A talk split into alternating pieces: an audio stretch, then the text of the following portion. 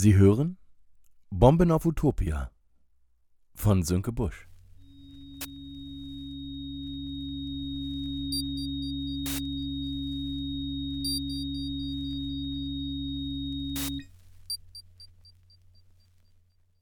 Tag 13 Ich bleibe oft lange auf, trinke viel und schäme mich für uns alle. Ach Gottchen, Österreich, dachte sich Justus auf der Rückbank von Steffis pinkem Fiat Panda. Ach Gottchen, Österreich, herrlich. Das war nicht das erste Mal, dass Justus das hier alles erleben durfte, so schön wie es war, und schön war es tatsächlich im Vergleich zur norddeutschen Tiefebene, in der er geboren worden war. Der eigentliche Unterschied bestand hauptsächlich in der Topographie, zumindest in den bergigen Regionen. Am Fuße von Bergen aufzuwachsen, das war schon etwas Besonderes. Das war so ein Gefühl von Geborgenheit. Im Grunde genommen das gleiche wie ein Kinderzimmer mit Ausblick auf eine Wand in einem Hinterhof, nur halt eine wunder, wunderschöne Wand. Ein Berg eben oder eine schöne Wand, auf die man immer und immer und immer wieder schauen konnte. Häuserschluchten und wirkliche Schluchten oder auch Täler, in ihnen zu wohnen, sprach ein ähnliches Gefühl an, nur dass man auf Berge hinaufklettern konnte. Diese Möglichkeit bestand jederzeit. Die Möglichkeit, auf das Mehrfamilienhaus gegenüber in der Großstadt zu klettern, bestand zwar auch, aber das machten dann doch die wenigsten was daher kommen mag, dass die Stadtbevölkerung im Grunde ihres Herzens sehr, sehr viel langweiliger ist als die alpine Dorfbevölkerung. In der Großstadt, da ging man nicht mal eben hinüber, um zu klingeln, um zu gucken, wer da denn so wohnt. Einfach mal eine Zeit damit verbringen, sich die Gegend von oben anzugucken. Die in den Bergen, die tun das durchaus. Man tat es halt viel zu selten, aber die Möglichkeit, die war immer gegeben, auch hier in der Großstadt, aber irgendwas kam ja dann doch immer dazwischen. Man macht ja doch nie das, was gut für einen wäre, wenn man nicht damit aufgewachsen ist. Das ist ärgerlich, aber ist halt so. Was willst du da machen? Tatsächlich war es das erste Mal seit Jahren, dass Justus sein Zuhause verließ, seine Heimat, wenn man so wollte. Man denkt da ja oft dran, wegzugehen für eine kurze Zeit oder auch für lange. Wer träumt denn nicht davon, alles hinter sich zu lassen? Oder vielleicht nicht alles hinter sich zu lassen, aber, was ja auch schon schön wäre, nur die guten Sachen mitzunehmen und die schlechten im Alten daheim zu lassen. Eigentlich kann man Mietnomaden ja ganz gut verstehen, weil irgendwo in sich drinne, da ist ja eigentlich jeder ein Mietnomade, allemal was die Gefühle angeht, weil, wenn einer stirbt, sprich aus seinem Körper auszieht, dann ist zwar meistens die Wohnung, in der er stirbt, aufgeräumt, aber im Körper und im Kopf drinne, da ist ja alles unaufgeräumt, da ist ja bei weitem nicht alles geklärt, wenn man stirbt.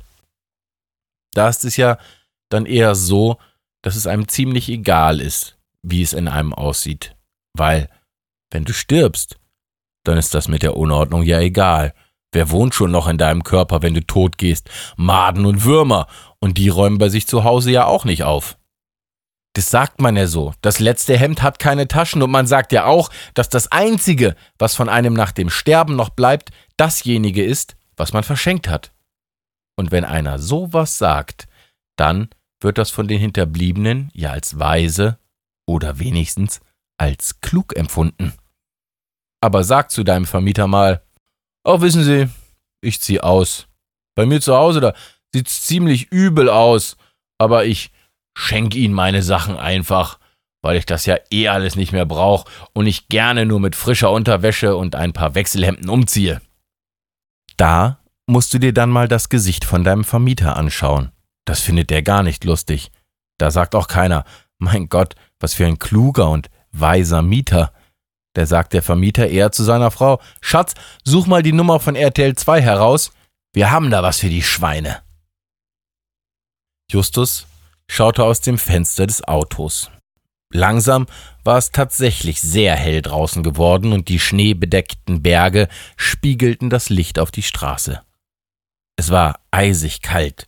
Das sah Justus an den weiß qualmenden Auspuffen der Fahrzeuge vor ihnen, die sich ebenfalls mühsam in die Höhenregionen der Alpen schleppten. Ein Wasserfall versuchte von einer Steilwand zu stürzen, aber ließ sich von der Eiseskälte aufhalten und stand jetzt einfach so eingefroren in der Landschaft herum, so als hätte er sich nach einem anstrengenden Jahr gedacht, reicht er jetzt auch mal. Ich muss ja nicht immer schönes herunterfallendes Wasser spielen. Ich mache jetzt mal Pause, ich mache das im nächsten Frühjahr fertig.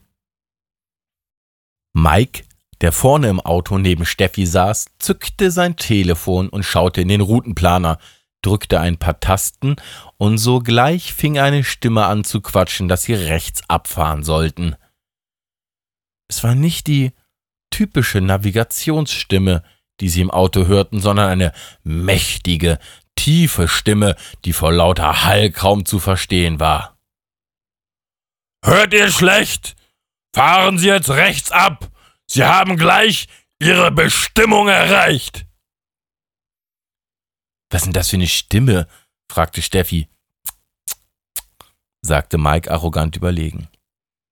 Irgendwann, antwortete Mike, irgendwann haben sie mal eine Umfrage gemacht, beziehungsweise haben sie tausend Menschen darum gebeten, sich mal vorzustellen, wie Gott klingen würde, wenn er direkt mit ihnen reden würde.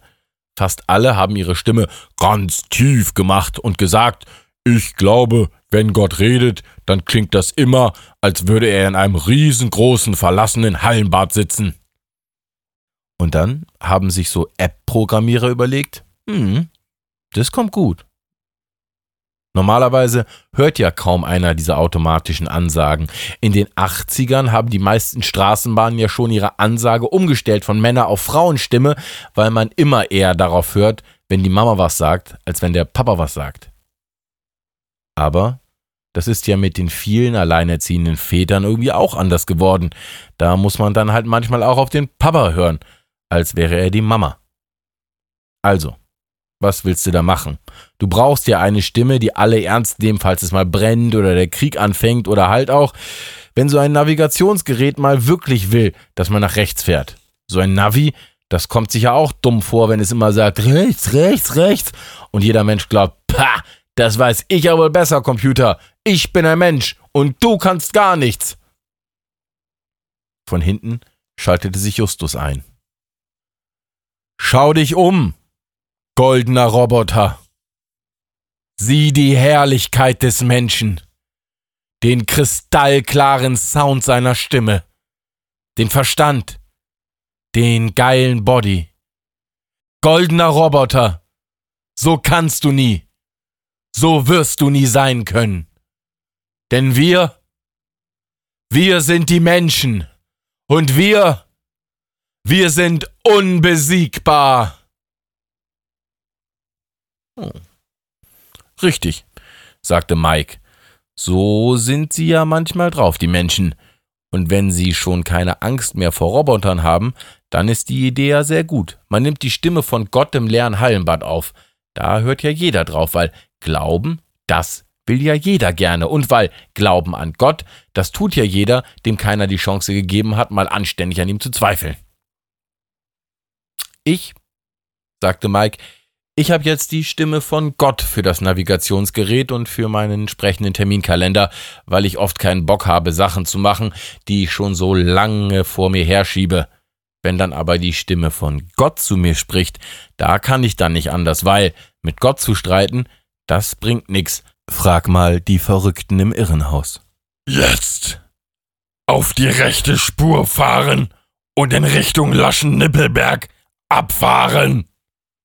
gröhlte Gott quer durch das Auto, so göttlich, dass Emma auf der Rückbank endgültig aufwachte. Wo sind wir denn? fragte sie in die Runde. Krüger hat mir geschrieben, antwortete Mike. Wir fahren jetzt auf den Parkplatz. Unten an der Talstation liegen Ski-Overalls für uns bereit. Krüger schreibt, wir sollen die anziehen. Erstens, weil es kalt ist da oben und zweitens, weil er jeden erschießt, der sich ohne diese speziell gefärbten und designten Overalls seinem Haus auf dem Berg nähert. Hm. Erschießen.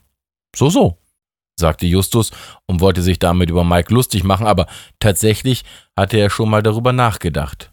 Wenn nämlich mal Krieg ist, dann ist aber hier im Westen ganz schön was los.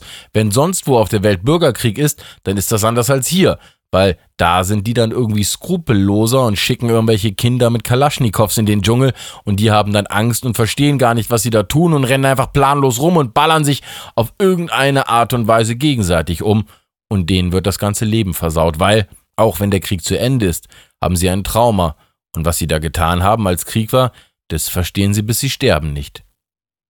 So wie im Zweiten Weltkrieg hier in Deutschland. Haben ja auch alle gewusst, was passiert, aber verstanden haben sie es ja bis zum Ende nicht. Also nicht Kriegsende, sondern Lebensende. Und wenn ein Mensch mal einen anderen erschossen hat, dann ist es mit dem guten Leben ja auch vorbei. Musste ja immer dran denken. Da ist dann nichts mehr mit Unschuld und eine gewisse Menge Kindlichkeit bewahren. Wenn du willst, dass einer ganz schnell erwachsen wird, Knarre in die Hand, fein vor die Flinte, abdrücken und goodbye, schöne Kindheit. Schockreife nennen das die Psychologen.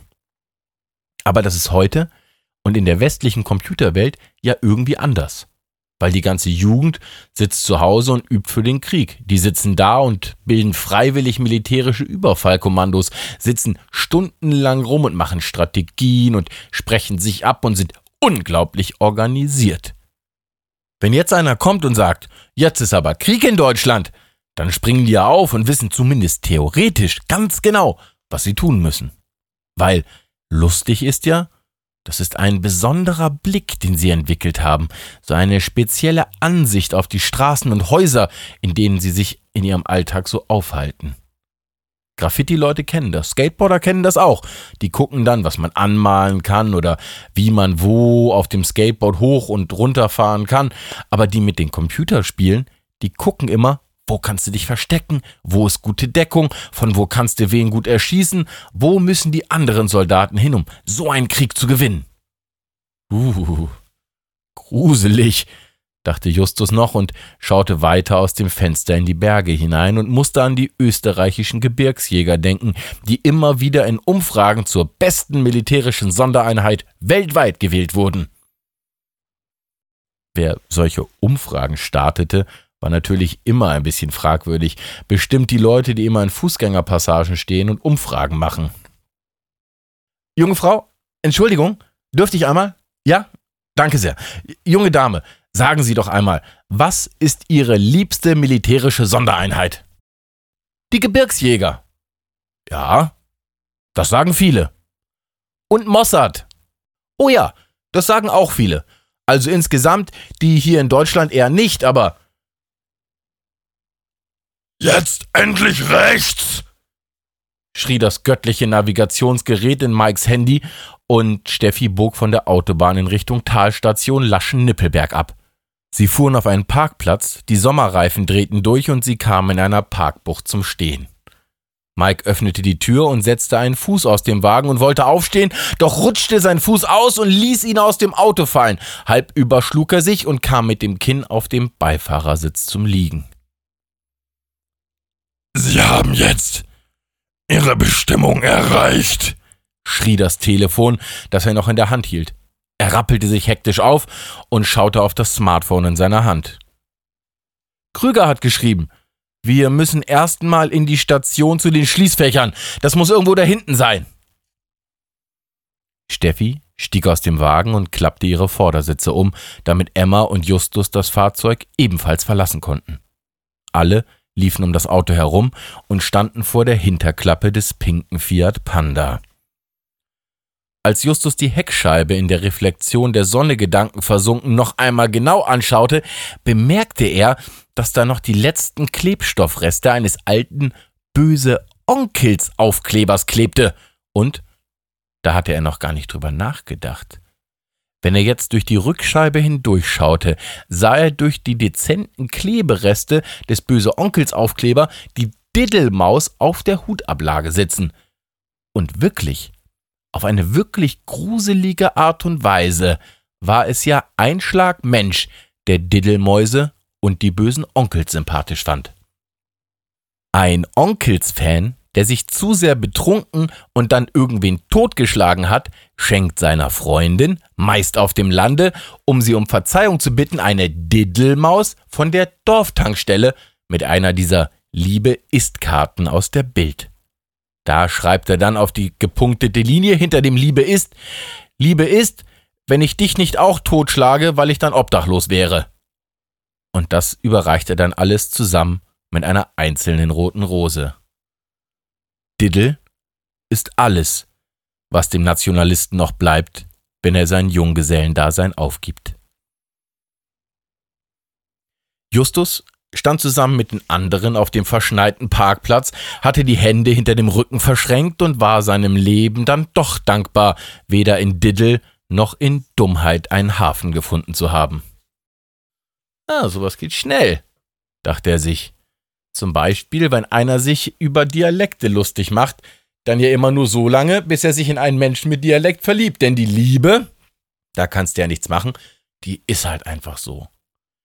Wenn ein Mensch die Schwulen hasst, dann kann er nur so lange hassen, bis er einen trifft, der zu toll ist, um ihn zu hassen. Und wenn einer die Schwarzen nicht mag, der muss nur mal ohne seine dummen Freunde in die Lage gebracht werden, von Idioten ungesehen sich vergucken zu können.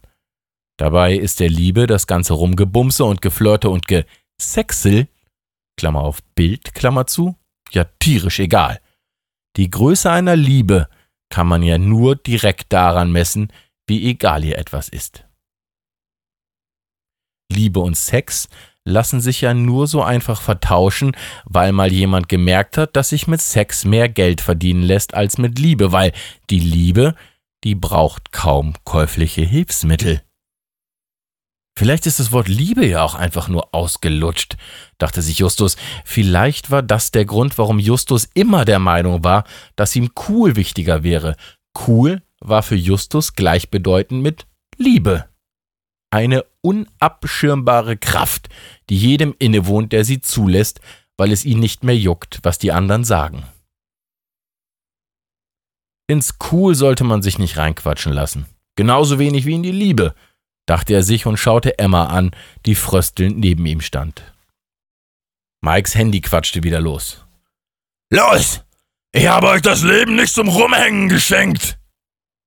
quäkte die Gottesstimme aus dem Telefon und Justus wollte Mike das Ding aus der Hand reißen und in die nächste Gletscherspalte schmeißen.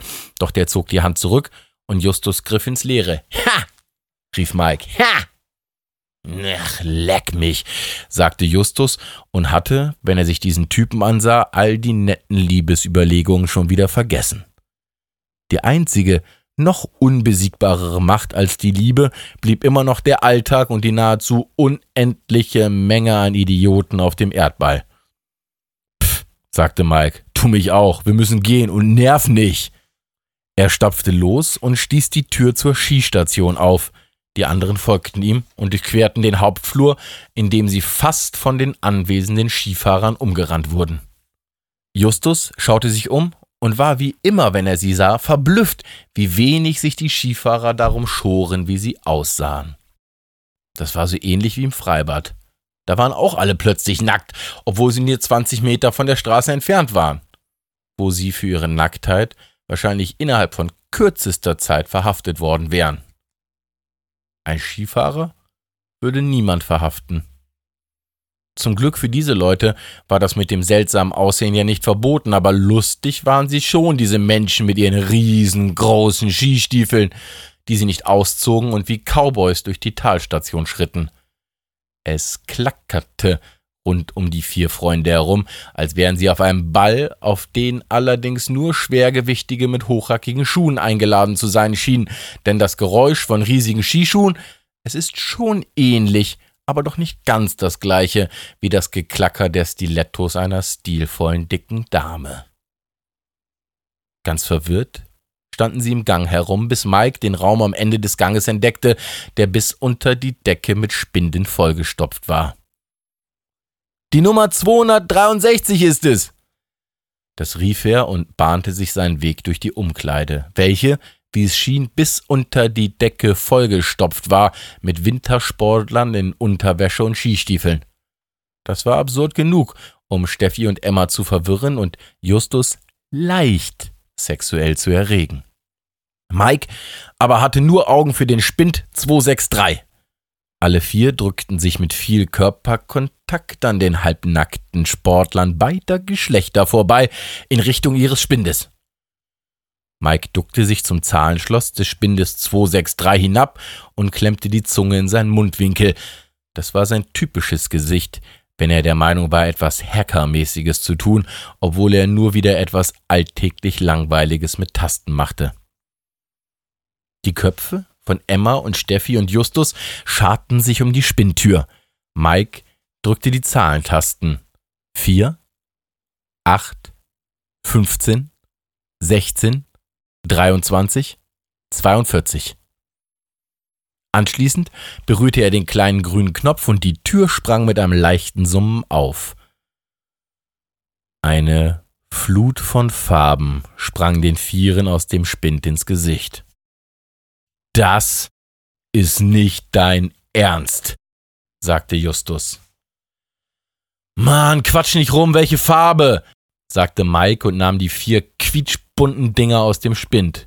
Vier Overalls mit den dazugehörigen Helmen und großen, puscheligen Schuhen. Nee. Nee. Nein, sagte Justus. Alter, jetzt nerv nicht. Ich bin nicht bis nach Österreich gegondelt, um mir dein Genörgel anzuhören. Ich nehm gelb, sagte Steffi. Ernsthaft, sei mal nicht so eitel, du Vogel, lachte Emma und drückte ihm den lilafarbenen Anzug in die Hand. Hier, lila, da steht ihr depressiven Künstlertypen doch drauf, sagte sie, während sie schon in Unterwäsche dastand und ein Bein in den roten Overall steckte. Mike entledigte sich sorgsam seiner urbanen Tarnkleidung, die er immer noch trug, die aber mittlerweile sehr mitgenommen aussah. Er nahm den mit Backsteinen bemalten Hut ab und platzierte ihn vorsichtig im Spind. Dann stieg er in den grünen Overall. Die anderen taten es ihm gleich, legten ihre Kleidung ebenfalls in den Spind und klemmten sich die Skihelme unter den Arm. Mike schloss den Spind und schaute auf sein Telefon. Gut, Gut, sagte er. Wir steigen jetzt in den Sessellift und fahren zur Bergstation rauf. Wir verlassen die Bergstation in Richtung Südwesten, wandern um den Grat herum und wenn wir dann in Richtung Berggipfel schauen, müssten wir dort schon Krügers Haus sehen. Dann rufe ich ihn an und er gibt uns ein Zeichen. Na denn, sprach Justus, der jeden Widerstand aufgegeben hatte und jetzt tatsächlich den lilafarbenen Anzug trug. Ihm war das alles zu blöd um überhaupt noch irgendein Gefühl von Scham verspüren zu können. Bloß weiter, dachte er sich, vielleicht hörte das ja alles irgendwann von alleine auf. Sie begaben sich zur Seilbahn, kauften Tickets am Schalter und drängelten sich in ihren wirklich wahnsinnig bunten Skianzügen zu den Gondeln. Bitte setzen Sie Ihre Helme auf, sagte der jugendliche Liftboy, als die vier vor den Drehkreuzen standen und auf ihre Gondel warteten. Die Helme. Vor lauter Aufregung hatten sie vergessen, dass sie sie immer noch unter den Armen hatten. Keine Mitfahrt ohne Helme, rief der Liftboy. Mike, im grünen Anzug, setzte als erster seinen Helm auf, und erst da fiel ihnen auf, dass oben auf dem ebenfalls grünen Helm ein langer grüner Stachel angebracht war ebenso auf dem gelben Helm von Steffi, ein gelbes, langes Schweineschwänzchen, auf Emmas rotem Helm ein großer roter Kreis und auf Justus lilafarbenem Helm ein doch sehr auffälliges lilafarbenes Dreieck. lachte der Liftboy und Justus schaute ihn giftig an. Auf die Dinger! Helmpflicht ist Helmpflicht! Rief der Liftboy dann, und bevor Justus ausfallend werden konnte, kam der Sessellift angegondelt und schlug den Vieren, die nebeneinander standen, in die Kniekehlen und schleppte sie schwankend und knarzend in Richtung Gipfel. Schön war er schon, der weite Ausblick über die Berge. Und als Justus nach links und rechts blickte und die bunten Menschen neben ihm sah, hatte er diese Einsicht, diese göttliche Vision, dass das Leben eigentlich viel zu albern war, um nicht gut gelaunt zu sein. Das bedeutete allerdings nicht, dass er in der Lage gewesen wäre, gut gelaunt bei den alpinen Sportalbereien mitzumachen, mit denen Emma und Steffi und Mike jetzt begannen.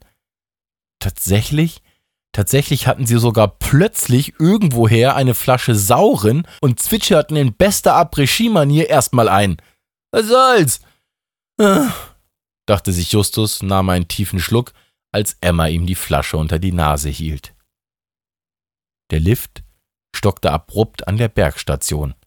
Sie stiegen aus und begannen durch den Schnee zu stapfen, Richtung Südwesten. Sie versanken mit den großen Schuhen, die zu den Skianzügen gehörten, kaum im Schnee und liefen eine Viertelstunde um den Grat des Berges herum, bis oben am Kamm ein Blockhaus in Sicht kam. Mike zückte das Telefon.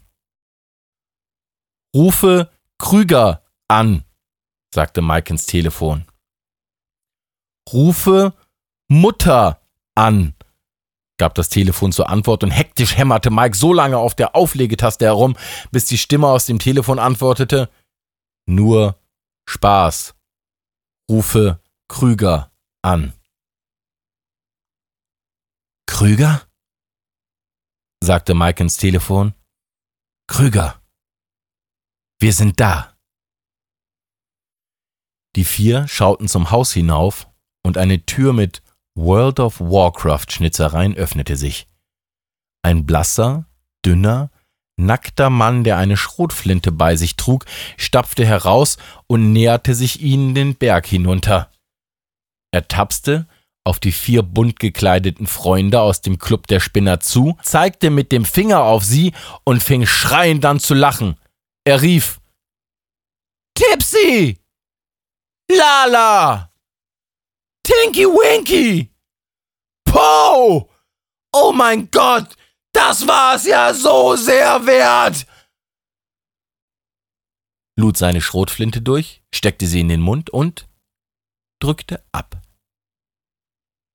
Ein Knall erschütterte den Berg, und mit aufgerissenen Mündern schauten Justus, Emma, Mike und Steffi auf den kaputten Einsiedler, der bis vor ihre Füße gerollt war. Dann hörten sie ein dumpfes Grollen und hoben den Blick. Staunend sahen sie die meterhohe Schneelawine auf sich zurasen.